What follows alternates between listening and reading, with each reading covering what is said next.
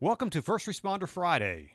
My name is Conrad Weaver. I am your host for the program, and we are broadcasting live. Well, we're recording this live on uh, a little bit earlier. This is not July 3rd right now, but we are recording this live because of uh, my wife and I are going to be traveling, and so we decided to record this interview ahead of time. And but uh, we welcome you. Thank you for joining us today on our Facebook or YouTube. And if you would like to comment or ask questions, our guest today is going to be is here with us, and he is going to be in the room to take your questions as you ask them, and he'll put those those comments and responses in the chat as you ask. So uh, it's exciting to to be here. We have Matt Fiorenza is going to be joining us in just a minute and talking about uh, firefighter and paramedic wellness and the issues and things surrounding that. So we're excited to have him here. But I want to tell you a little bit about this program. So we are producing this live program and and these interviews as a part of the PTSD 911 documentary that we're producing. We are bringing in experts from around the country to talk about wellness, to talk about first responder wellness and uh, the issues surrounding that. And we want to create an audience and a a message that our first responders need our support. And so if you could help us out and share this Facebook page or share the YouTube channel with your friends and your network, that would be awesome. And in just a couple of weeks, we are going to be launching our first crowdfunding campaign on Indiegogo to help raise money for this project. So if you are so inclined to make a contribution to our film, we have great perks on there.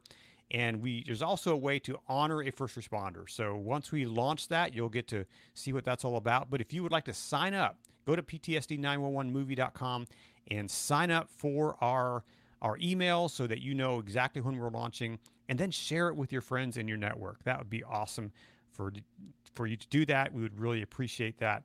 And so that will be launching on July 15th. We'll give you more information about that as we go forward. But today we are honored to be joined by Matt Fiorenza. Matt is a firefighter and paramedic in Southern California. He's been doing that for 18 years. And uh, he's going to talk a little bit about his story and then we'll dive in. Matt, welcome to the show today. Yeah, thank you for having me. Thank you for having me. It's, it's great to be here. So tell me a little bit about how you got started in the firefighting and paramedic business? Oh wow. Um, so you know, I I I'm not one of those people that um, you know wanted to be a firefighter since I was a little kid. You know, um, but there was always part of me that that wanted to be of service. Um, I come from a, a military family. Um, my father was uh, he was a Vietnam vet and a Marine and an Orange County uh, sheriff sergeant.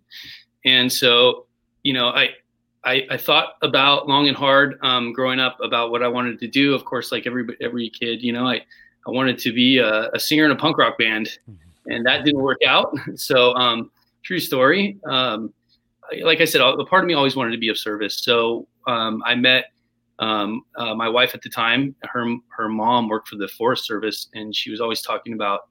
Um, she was a purchasing agent. She was always talking about base camp and fire camp and fire this and these campaign fires. And it just interested me. So i you know i thought this this might be the thing. So i went in uh, signed up for a, uh, a class down at uh, mount san antonio college in southern california. And uh, a, uh, a chief at the time um, popped in a video of the men and women doing the job. And i was like this is it. Hmm. and that you just kind of found your thing right? yeah that was it. I was like this is what i want to do. And and uh, yeah. And I couldn't imagine doing anything else. And for the next five years, I worked really, really hard. Um, as most first responders um, who have or on the job know, it's it's not easy. There are so many hoops and hurdles, and you know there there's so many things that you have to accomplish and get really, really good at. Getting the job is a job in itself. Hmm. When was that time when you first realized that, man, this job is is messing with me? This job is getting to me a little bit. Well, you know, I I um, I looking back now, I can I can tell you that um, I didn't really I didn't really know or I wasn't really conscious of what all this trauma was actually doing to my brain and and what was happening and that these coping skills that I had that weren't very good um, just weren't working after after a, a, long period of time. So, I mean, I remember the night the, the novelty of the job wore off. Um, it was a bad night, and um, I witnessed a lot of, you know, gruesome, um, horrible things that just happen, and some things that you know other human beings did to up to to human beings, and and it was just.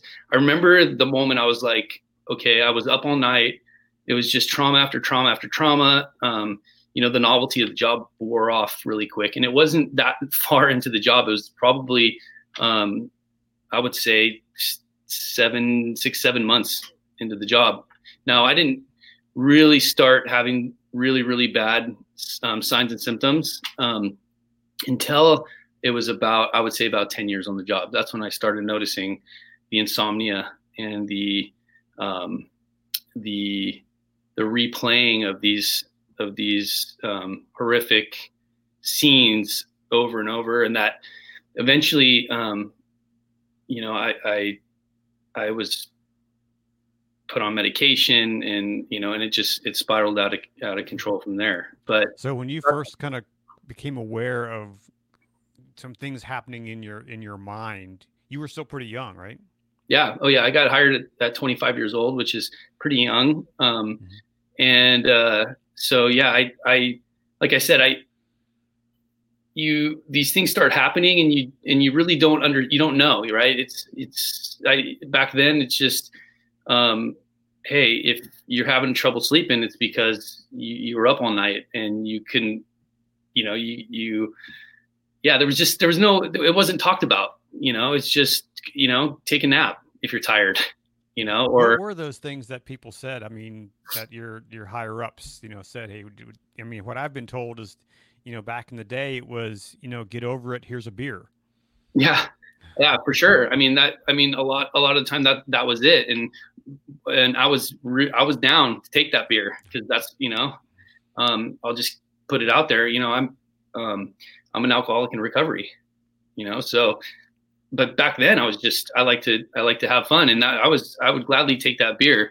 You know, is it you had you know certain people on the job that were really empathetic and, and compassionate um, that would tell you to you know go home and just rest and take it easy. I actually you know I actually had a, an engineer um, call my wife um, at home one day and say, "Hey, take it easy on Matt today. It, we had a bad night," which was really few and far between because mostly it was let's go have a beer or you know let's go um, let's go joke about it. You know there's you know there's there's that dark humor that i was part of and and i just don't believe in anymore you know and and it's just it's not healthy right? And i wasn't i wasn't um i wasn't told at that time that that really post-traumatic stress is you know, traumas in our job description. And post traumatic stress is really a lot of just unborn grief, and that I wasn't processing that grief properly.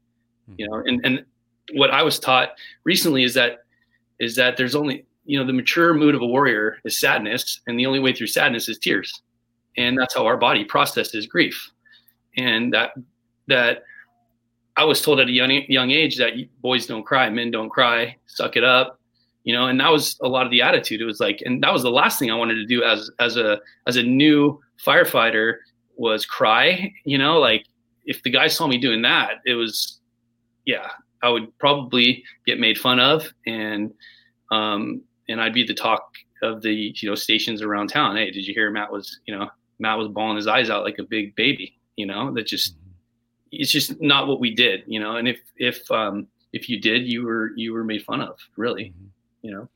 So then you said after about 10 years, you really, you got put on medicine. You, you know, were you like sent by the, by the chief to, to see a psychologist? What, what was the process there?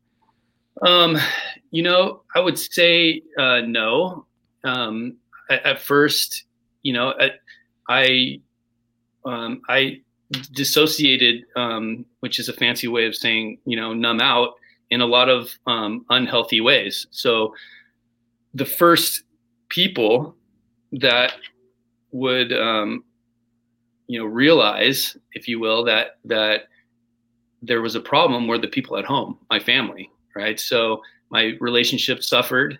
Um, my relationship with my wife suffered, and usually I went to therapy or went to see a counselor or went to the doctor to talk about what was going on on the wife card we call it you know it was it was showing up at home and um, and not um, not being there not being present not being a good husband not being a father and you know time uh, uh, anything i could do to escape what was going on up here at the time I didn't realize was just hypervigilance and and really um, trauma to my brain. And what we know now is what I like to say is PTSI, right? That that it's an injury and that um, all these coping skills would stop working, and then it start, started affecting my my relationship. And that and it was like, you know, my wife was like, "Hey, you probably need to go talk to someone and see someone." So it really wasn't at the direction of the, of the chief at the time. We we had an EAP, um, and I like to always say that that um, my department did the best they could with what they had at the time. It's just that's that's just a fact, you know. And I always like to say that because because there were some mistakes made, but I don't blame anybody. I don't. Um, I, I think like in particular now, my fire chief Pat Russell is super supportive hmm. um, of everything I do out in the community now, and he was one of my biggest um, he was one of my biggest advocates when everybody had kind of given up on me. So I like to say that they did the best they could with what they had. And, and so the EAP that we went to um, as firefighters in the city I work for um, was just the EAP that the secretaries in the city went to and the, and the, you know, um, just anyone who worked for the city went to these particular doctors. Right. So there were a few times, yeah, that I, that I went on my own. Um, and I just, I have to be candid and say that um, in real because because this is going on and it's not a make wrong. It's just I was told by one doctor who diagnosed me with post traumatic stress disorder that um, I needed some Xanax and a good lawyer. Hmm. You know, and um, and so and, and to their defense, I wasn't always completely honest about what was going on with me and what what I was doing to dissociate. Uh, I just I wasn't ready because I I was still in a lot of fear because that's that's a um, it's a byproduct of post traumatic stress is just being in fear a lot, and so I was in fear of losing the one thing I'd worked so hard for, right? That mm-hmm. this career as a firefighter. Mm-hmm. So, I, I, at first I went on my own. yeah. Well, so you know, without going into you know you know all the details, what what are some of those cliff notes that that kind of how far did it go? How how deep did it go? And then because I want I want to really focus on what you're doing today, but let's hear because I want I want to see where you went and, and kind of where you came from. Yeah. Um, so after um, after the marriage failed because of um, infidelity, you know, uh, another way of dissociation. It's not. Um, I'm not making excuses for myself, but you know, it's um, the use of extramarital affairs and and things like like of those nature are just another way that another bad coping skill. So between that and the drinking, um, I you know my marriage failed, and and so going through divorce, um, getting force hired uh, nonstop, um, having to to pay um, a child support number that was based on a, a, a number of financially that I was being forced to work overtime. So it was this, it was just a really, it's this real scary cycle of telling the judge, Hey sir, I really don't make this much money. Um, it's just, I get force hired because that's how the department's doing it right now for whatever reason. And, and, and, um, he's like, let me see your last, you know, tax, uh, last three tax years. And he's like, yeah, you do make this much money. So, so there were times where, um, I would get a check. Most of it would go to my ex-wife for my child support, and I would be left with 100 $200 because I didn't work any overtime.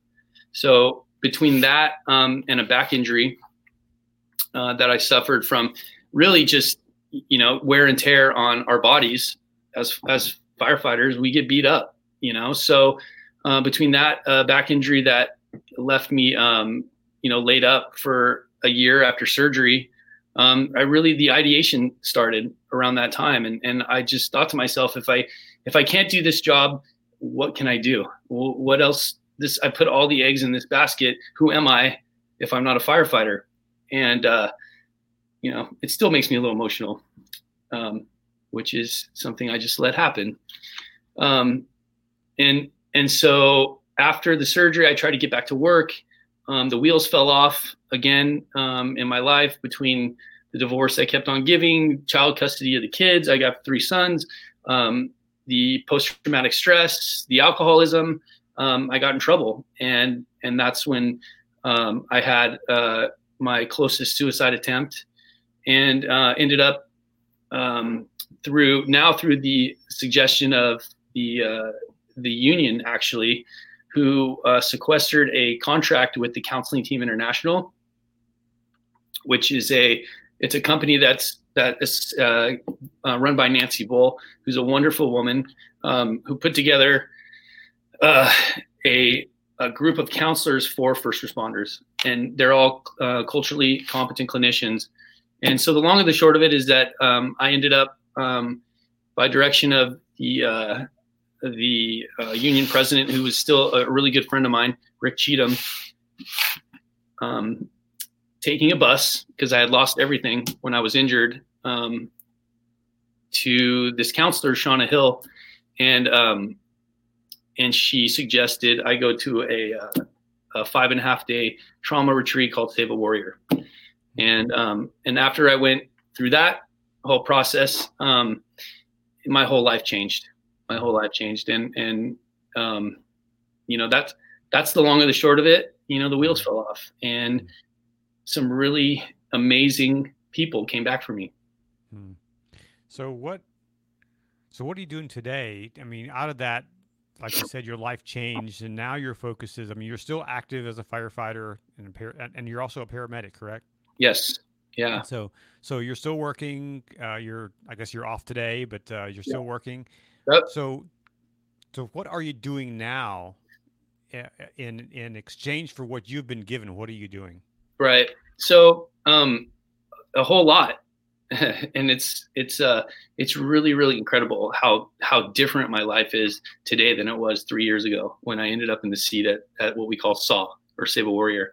Um, I I just got off duty this morning, you know, and and I I took a couple phone calls. I attended a meeting online, uh, a 12 step meeting. Um, I talked to someone from that meeting.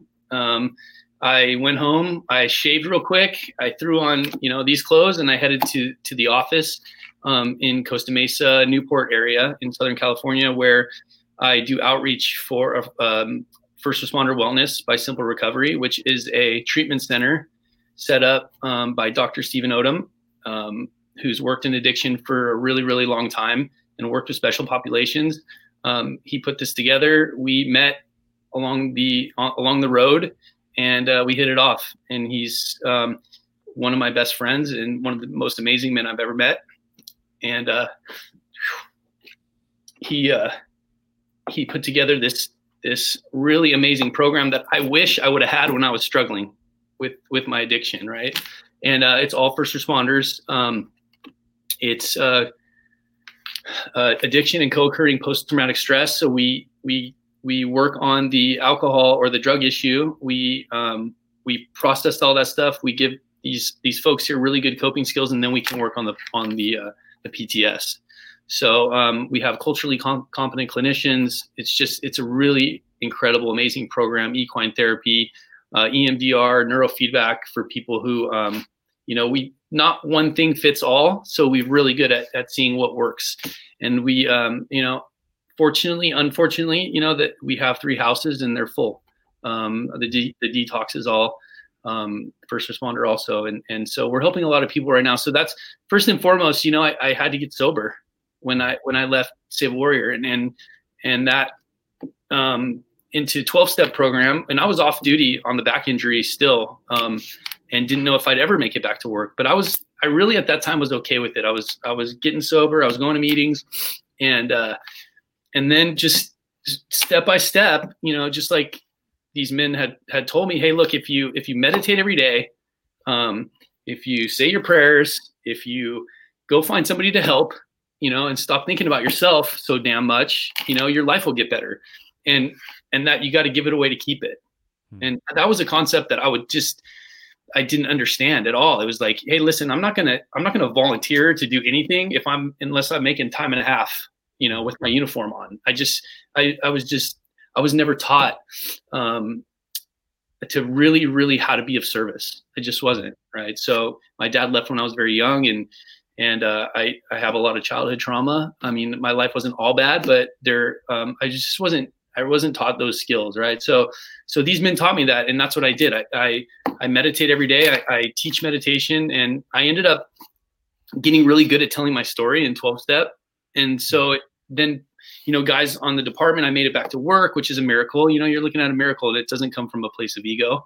It's just, you know, I I shouldn't um I shouldn't really be working for all the things I was doing to dissociate. And and luckily, you know, by the grace of God and some really good men, I you know I still have a job, and so I got my act together, and um, I was out teaching meditation, just different people along the way were like, Hey, why don't, can you come to this fire academy? Um, Shauna Hill, who was my therapist at the time, who's a colleague of mine now was like, Hey, why don't you come down and uh, teach the alcohol portion of our, uh, of the, our peer support classes. And cause my guy canceled and it was just all these things started falling out of the sky. And I just got really good at telling my story. And I went out and it was, I got, you know, one day a buddy of mine was like, Hey, can you come teach the basic fire academy meditation and tell your story? I was like, okay. And it just so happened that the the, the chief was there that day. He listened in, um, and he's like, "Yeah, you know, I think this. We want to make this part of our curriculum." And all of a sudden, I'm, you know, I, I worked the next day. I was in my board shorts and flip flops. I went down to the to college, uh, Santa Ana, um, Santa Ana College, where they have a fire tech program, and I got hired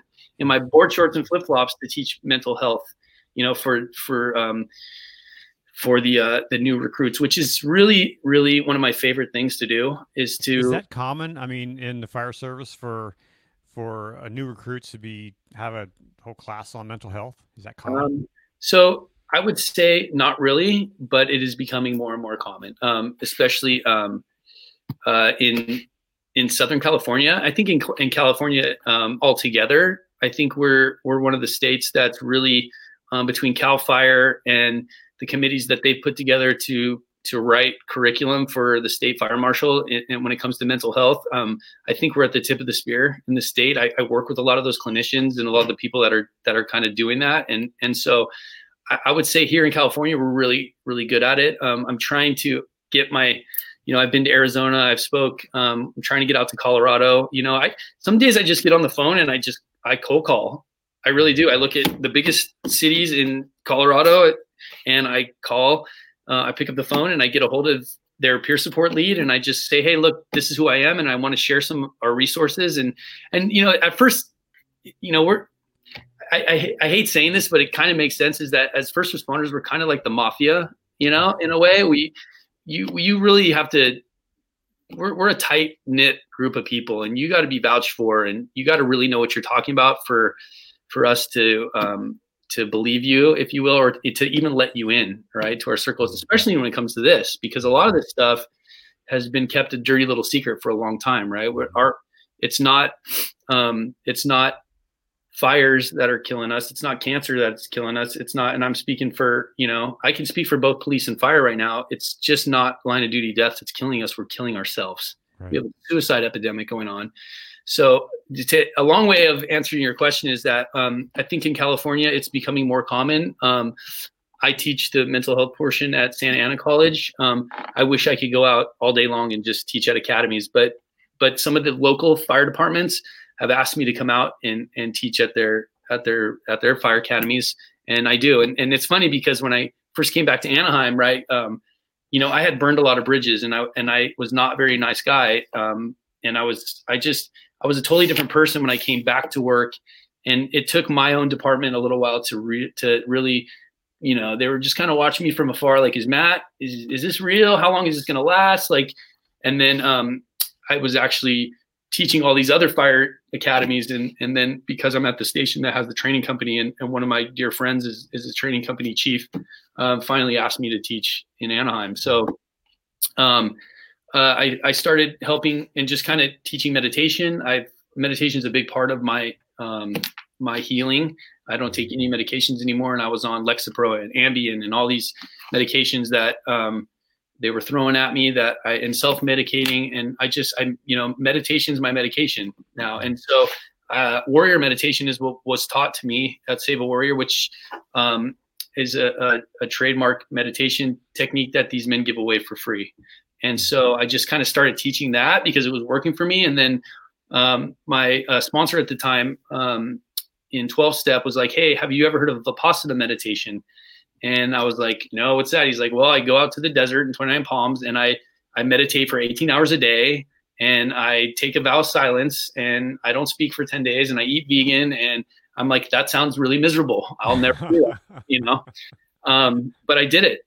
I did it, and uh, and it was a game changer. So I, I Vipassana meditation is the technique the Buddha taught in its purity, and it, it takes 10 days to learn it. And I try to do one 10 day sit, we call it um, a year. So uh, meditation is, has been really important to me. I, and, and, like I said, I teach it. The college also sends me out to different fire departments. Um, uh, two days ago, I was in the city of Burbank teaching their fire department how to meditate. And and um, and it's it's What's interesting. the response from people? What are, what are they saying and the feedback you're getting? Right. That's that's a great question. Um, so when it when it, I mean, if you look at me, I'm you know I'm all tatted up. I'm, I'm, kind of a big guy. I'm not a little guy, and, and I have a story behind it, and I'm I'm one of them. So the way I deliver it, and then for us, when I talk about the science behind meditation and what it what it does to to um, to heal your neural pathways, and that our brains are neuroplasticity, and these are you know this is these are things that um, these that speak to these folks, especially you know because we're you know we're kind of like doctors, just kidding, as medics, and and we we understand a little bit of um, uh, of science and medicine, and, and so that speaks to these people. And then here, this is the thing, and I tell them um, straight up, look, if if I was you five years ago and I was sitting up here, or you were sitting up here saying you're going to teach me meditation, and that's going to solve a lot of my a lot of my problems, um, I would think that you were crazy, and I would be the guy making jokes and being a jerk. So I tell them if if if if, um, if you're thinking that, it's okay. But here's the thing: today I'm going to teach it to you. We're going to do it together, and we might share your experience if you want to. And I promise you, if you keep doing it, um, things will change mentally, physically, and spiritually. If you want to talk about that stuff, you can call me. Right. Mm-hmm. So um, I make them do it, and and it usually they, you know, I get um, little uh, referrals or not referrals, but they uh, they they give me little scores on this on the score sheet, uh, evaluation, if you will, and it's funny because I'll go through them and it's always like the, be- best class ever. Um, really enjoyed hearing your story. So when I mix in my story a little bit with, and I get really raw about, you know, what, what happened to me when I was little and what, you know, what I, what I was doing and, and the night of my suicide attempt. Um, and so they listen, I get their attention really quick. Mm-hmm. And so I would say mostly it's, I, people are really, really awesome and, and receptive because it's, I guess, you know, I feel like God's repurposed me to go out there and, and do this. So I kind of have big guns upstairs, kind of backing me on this. But but um, you know, I always get one evaluation that's not very nice, and, and it's funny because I'm like, okay, this is the guy that needs it the most. Hmm. so your your issue with post traumatic injury took you down the substance abuse path. Right. How prevalent is that in your industry? Well, I'll tell you this much um, from different you know I, I, put down this the video game controller a long time ago and i picked up these things called books and uh, um, they have a lot of really good information in them and so i've been listening to a lot of them and reading a lot of them and the ones i've read that are really really good when it comes to uh, this subject say that um, 50% of people with post-traumatic stress um, dissociate with drugs and alcohol hmm. so now you're ta- you're taking a whole group of people right? First responders. And by the way, veterans, um, cops, firefighters, corrections, dis, uh, dispatchers, all these first responders, our brains don't know what uniform we're wearing or what badge we're wearing. Hmm. Trauma is trauma, mm-hmm. right? So um, I like to say that, but so, um, man, I'm I'm uh, I'm having a moment. It's okay. So I have I have many of those. we got up a couple times last night. So, why was I saying all that?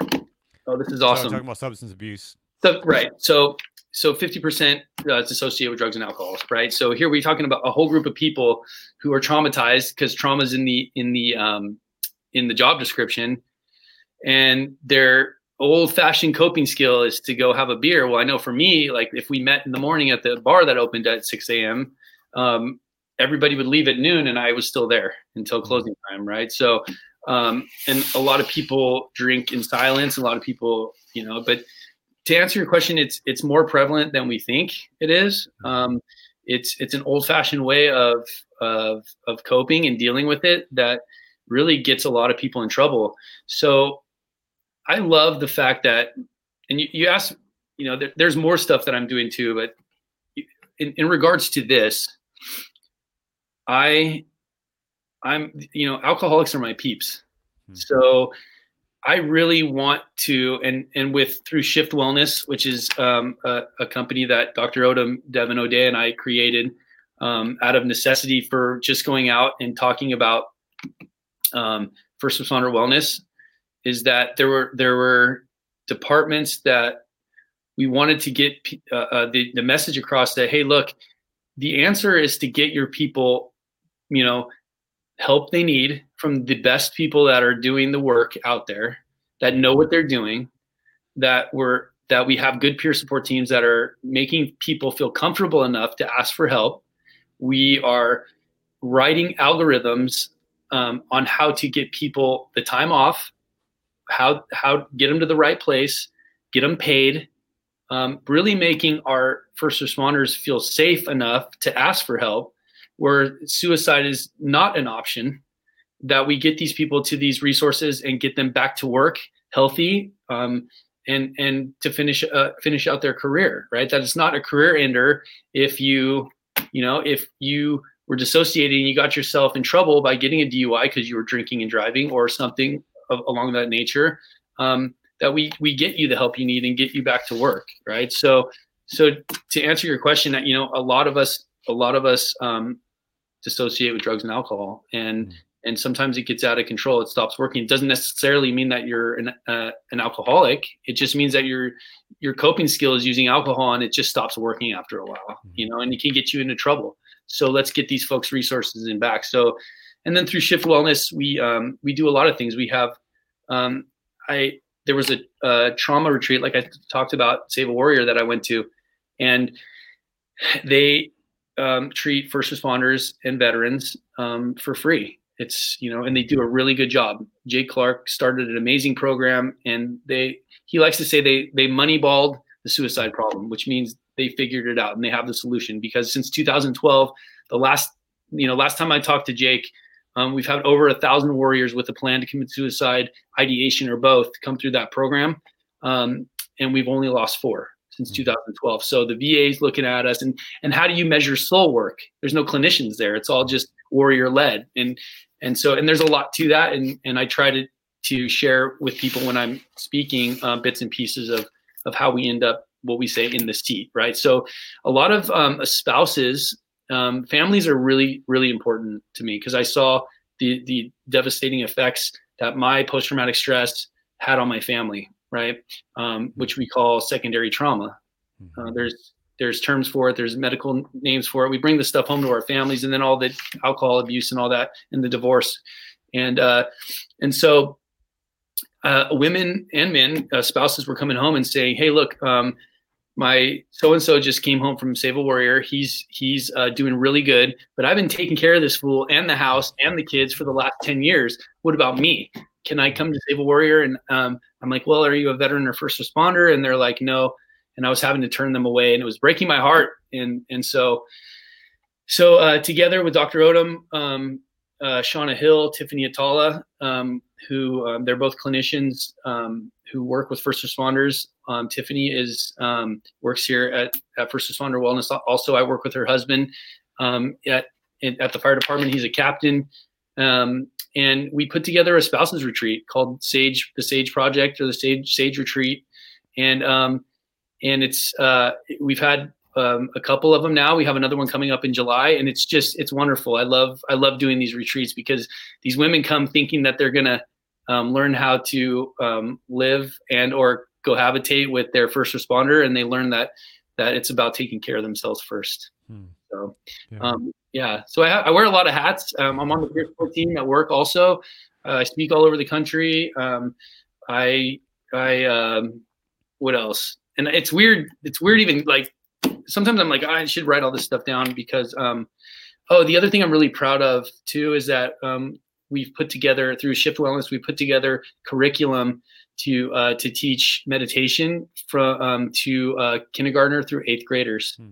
Um, and we uh, we pitched it to a couple um, school districts, and actually the San Juan Capistrano School District was going to pilot the program in second grades, um, and then COVID hit and schools closed down. So um, I'm a real advocate of, of meditation, like you've heard already a bunch, and um, and sobriety, and uh, and just working through childhood trauma. Um, and I just make myself available um, all the time. Like I always tell people, my phone's always on. My phone number's out there in the world. I don't even care if you if you're struggling and you need to just talk call me. Mm-hmm. You know, that's how I stay well. Yeah.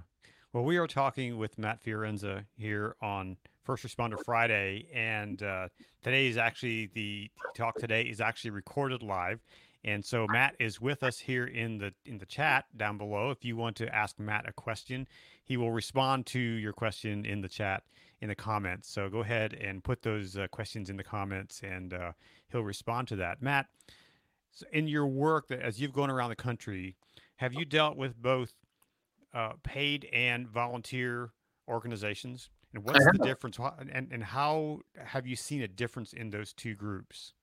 Oh, that's a great question. You know, I, uh, I it's that is um, it's always an interesting conversation because right we have we have these fire departments that have these very large budgets that um, still may or may not have a line item on in that budget for peer support and mental health right now we're talking about these rural areas you know, across the country and in canada that have um, volunteer firefighters that experience the same traumas that we do as paid firefighters um, and how do they get the help when the paid departments aren't even you know? So it's it's it actually it's it's really sad. We we we try to um we try to reach out to those folks as much as we can and and share the resources because a lot of the resources that um, and some of the people that I work with um, and and their nonprofits, um, these resources are free, which is is awesome. So um, you know the difference the difference in the trauma is zero, right? But the difference in, in who's paid and who's not paid, it doesn't really matter when it comes to mental health. So so uh, we just try to you know douse them with all kinds of resources that that are um, that are uh, from nonprofits. One being another one is uh, Next Rung, which is a, a good friend of mine, uh, Charlie Brown, and his partner Blake in um, Georgia. Charlie's here in Glendale, and uh, they they have a, a, a nonprofit called Next Rung, and they you know you call them and they they'll help you get to a counselor and they'll pay for it. So there are so many of these nonprofits popping up um, that are vetted and that are really doing some good work. And um, and so we we try to we try to give those volunteer departments um, resources like that to where hey look if you know if you're struggling and your department's not really supporting you that much because you're working for free because for the love of the you know the work which is you know gosh maybe back in the day um, I, I would have done it for free but knowing what i know now i don't know. So those people are really special really special. So, um, you know, like I said, trauma's trauma, and uh, it doesn't it doesn't care if we're paid or not. And so we just try to give those people the the free the free. Um, that's awesome. I mean, I live here in Emmitsburg, Maryland, which is the home of the National Emergency Training Center. Mm-hmm. And our local fire station here apparently is one of the most visited fire stations in the country. And it's primarily a volunteer station. And it's amazing. And, and I have the privilege now of, excuse me, Got to edit that out. Have the privilege now of uh, being able to ride along with them occasionally on some of their calls. They've invited me to do that. Mm-hmm. And I've been speaking to some of them over the over the last few years, and some of their the experiences they've had are just unbelievable. Mm-hmm. You know, where they're going out on a call and it's a family member or it's a you know it's and those kind of things. You know, in fact, I spoke to one retired firefighter. He was a volunteer. He's a local photographer, and he he was a you know he's a long time firefighter. And he told me he's in his seventies now. He said, "You know what? when that whistle blows, and here in town the whistle still blows when the fire when there's a, an emergency, Uh-huh. just to let the community know that this is going on. He said when Right. that whistle blows, and I hear on the scanner that it's you know a- a fire, working fire with entrapment. He said it, that triggers me back to an event that happened 40 years ago. Oh yeah. Oh yeah. You know, yeah. and that was 40 years ago, and that still bothers me. right. And that's why that's why right the the idea between between um for meditation and EMDR treatment is that is that the the brain is is tricked if you will into recreating REM sleep is where we process trauma and that that those that clinician will talk you down that rabbit hole until that physiological response to that memory becomes less and less and less and less. And, and through meditation that happens naturally. These things you know people have this idea that meditation is supposed to be uh, you're supposed to be relaxed and it's supposed to take you here and there. But actually some of the stuff that comes up when i sit in the desert for 10 days is is scary you know and i'm like where did that come from? Hmm. and it's the idea is that you can sit with it long enough you know you're safe in a safe place to let your body process it. And, and a lot of firefighters we- don't get good sleep. And i i mean i i could tell you when, when i for a small amount of time i lived in in the city that i work in. And i went into a call one time where um, the girl who was having trouble was screaming my name because she knew me. And i'll tell you it's one of those things that you just it when you don't know somebody it's it's a lot easier to do the job than when you do you know? So i couldn't i really couldn't even imagine living in a community that and working in a community that small where you know everybody and you're Mhm. you know wow that's just that's some extra trauma right? Those are those are extra snapshots that we that we keep you know up here. And and that's why i yeah absolutely. I i drive through the city that i work in especially on the west end of town um which is you know uh dangerous and poor and you know and where there's a lot of crime and a lot of and i can look at buildings and boom there's that there's that memory. Now do i have a physiological response to it? Sometimes you know um most of the time hopefully um i like to i i don't like the heart pounding one. I like the one where it just make it brings a tear to my eye you know because that's my body just processing you know but but to feel like you're you're standing there again after 40 years that catches up to you especially in our retirement in our retirement years you know. We unfortunately have a lot of people um, who retire from 30 years as a as a firefighter or, or law enforcement officer or, a dispatcher um, corrections officer who um, end up yelling at the wife and drinking too much and they end up in the treatment center and it's like you, you did way too many good things for so many people over 30 years. You should be enjoying the rest of your life not sitting on the couch hyper vigilant re- replaying you know um, calls that you went on 30 years ago and and it's just really sad. It's really sad but there's a solution to it you know? It's just asking for help and getting the right resources that that work for you and getting get, being honest open and willing. What is needed to break down that culture of being unwilling or too macho or whatever to ask for help, to raise their hand and say, "Hey, I need help." What what needs to happen to in order to make that an easier step? Um, well, first of all, like I was taught at, at Save a Warrior that that macho um, comes from um, some.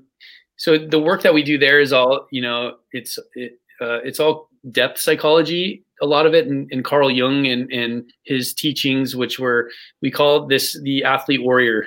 You know, the athlete warrior, right? Uh, warriors want to um, defeat, conquer, and collect the rewards, and athletes just want to look good. And then we end up in these in these archetypes um, as first responders um, when really we need to be statesmen and and spirit which is an all service to others so we can get to you know back to wherever it is we came from. I call it god you call it the universe whatever right? So um, so we have a lot of athlete warriors out there with a lot of childhood trauma turns out. So we're we have this this culture of it's a shame based culture of people who are covering up all this stuff inside with the badge and the promotion and the and the new truck and the, you know um, I like to call um, uh, mater- material solutions for spiritual problems. We're the best at it, right? So so how do we get through to these people and and and tell them um, that it's okay to ask for help? So in, in my experience, number one, we come up with algorithms as as um, organizations that make it safe and we don't threaten anyone's job, right? Mm-hmm. Um, that's first and foremost. That's what I've heard is the biggest thing is you know I'm afraid my job, I'm going to lose my job. Right, right. If I if I especially as a law enforcement officer, if I if I say that that this is what I'm thinking, they're going to take my gun away, and you take my gun away, that's my that's my career, and I've I've been doing this for way too long, you know, and and you know there's a lot of there's a lot of stuff going on in the world right now, as you know. Um, I uh, a lot of it's mental health. You know, there's a lot of people in pain on both sides of whatever issue it is right? There's it's just a lot of this planet has a lot of pain right now and people are in pain and they're you know and and so a, a lot of it is it's it's this it's it's shame you know? And so um we need to take away the stigma by by offering these people the best um resources that are out there right? Because that's the other thing all these all these places and people are popping up and they're saying, yeah, we, we treat first responders and come to us and this and that. And I'm, I'm hearing some not so good stories that, that people aren't delivering what they, what they say they are because they know we get a paycheck every two weeks, that we make pretty good money, right. In some places and that, um, that we have good insurance. And so you, we got to be really careful that we're, and, and I think we are, that we're vetting out the right resources, right. So that when someone does ask for help, that's not normally used to asking for help, we get them in a place where, where they, um, where they're going to get the best care, right? So that's it's algorithms. How are we going to get the people the time off? We're not going to threaten their jobs. Um, it's not going to it's not going to cost them a promotion down the road, you know, things like that.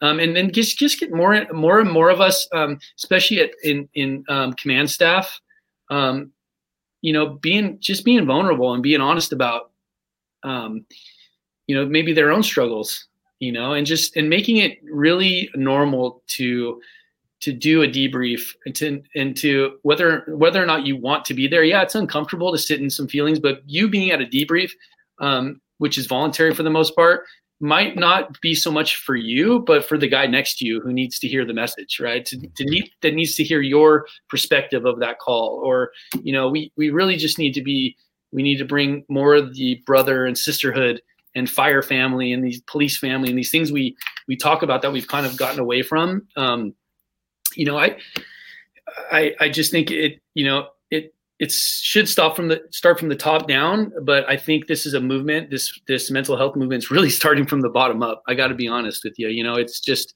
in some places. So we just we need to make it normal. We need to make meditation and yoga and and just um, organic um, holistic ways of healing um, part of the the everyday day in day out right? You see hmm.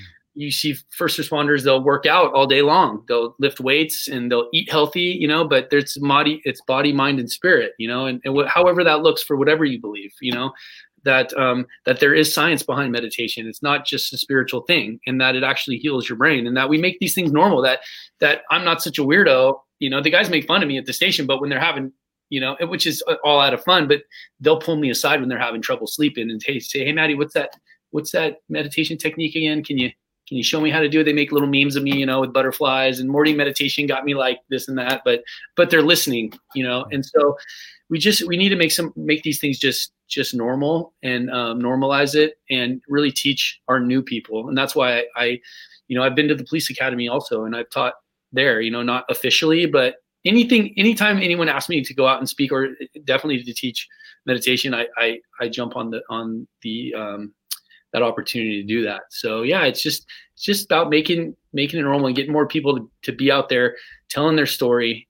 Um, more working where we also work with, with a lot of workers comp. Um, when we're out there doing consulting for these for these um, departments you know we're, we're helping some work with workers comp and some you know uh, we have a really wonderful workers comp doctor that we've been working with in our city that's really wants to to um, who understands that that delaying treatment because of a because you're going to deny someone the you know um, because you need to whatever uh, look into it further or whatever you know workers comp is kind of a messed up system you know we're, we're working on it but we're working with these doctors to say hey look we can't waste any time. We need to get these folks um, off duty and to uh, a clinician that can start working on them right away and and so that they can get better and get back to work because it's an injury just like if you were to break your arm and uh, instead of thinking that workers' comp is a death sentence to retirement, you know. So it's just about changing the culture from the bottom up. And when you have healthy first responders responding to my emergency, your emergency, they they're better. Every, everybody's better, right? Oh they, yeah, they work better. They can the, the, the end result is better, and yeah, and for whatever the, the tragic emergency is, you know, I mean, sending a, a, an injured first responder into someone else's worst day, you know, is to me as a civilian, it's like that's crazy. Right. you know? Yeah, totally. It's like it's like you know in warfare to you know someone that you know had their leg blown off in a in a landmine sending them out to into a firefight and helping someone else you know Right. they're Absolutely. dealing with their big injury and, and here it's it's it's it's hidden right Right. and so i think it, when we can get first responders who are healthy then everyone's better and our community's better Yeah, totally. And I, and I think it would it would solve a lot of the world's pro- problems right now. You know, people look up to us. You know, they how many how many people would hand you their not breathing baby Hmm. and never know you?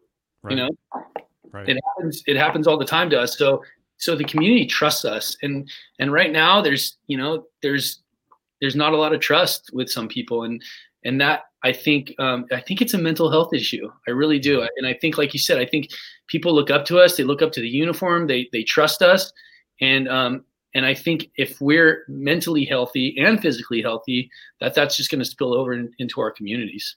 absolutely well said so matt where can people get in touch with you how can they reach you what's the best way to do that So um, the best way to get in touch with me is is really um, you can give me a call. Like I, I'm I'm no stranger to put my phone number out there. You know, um, I'll give it to you right now. It's 714-917-9395. That's my phone number. And uh, you know, I already I already get a bunch of weird calls from people trying to sell me stuff. So if you want to give my phone number away, it's okay. But um, but for every 10 calls I get like that, I'll get one person that's hurting. And that's what it's all about for me. So uh, to give me a call, send me a text, um, or you can send um, me an email. Um, I have a couple email addresses. Uh, one, matt at saveawarrior.org. Um, one, matt.fiorenza at simplerecovery.com. And Maddie at shiftwellness.com. So those are some of the ways you can get a hold of me. Any of those work. Uh, I have a Instagram page. Uh, it's um, Shift Wellness.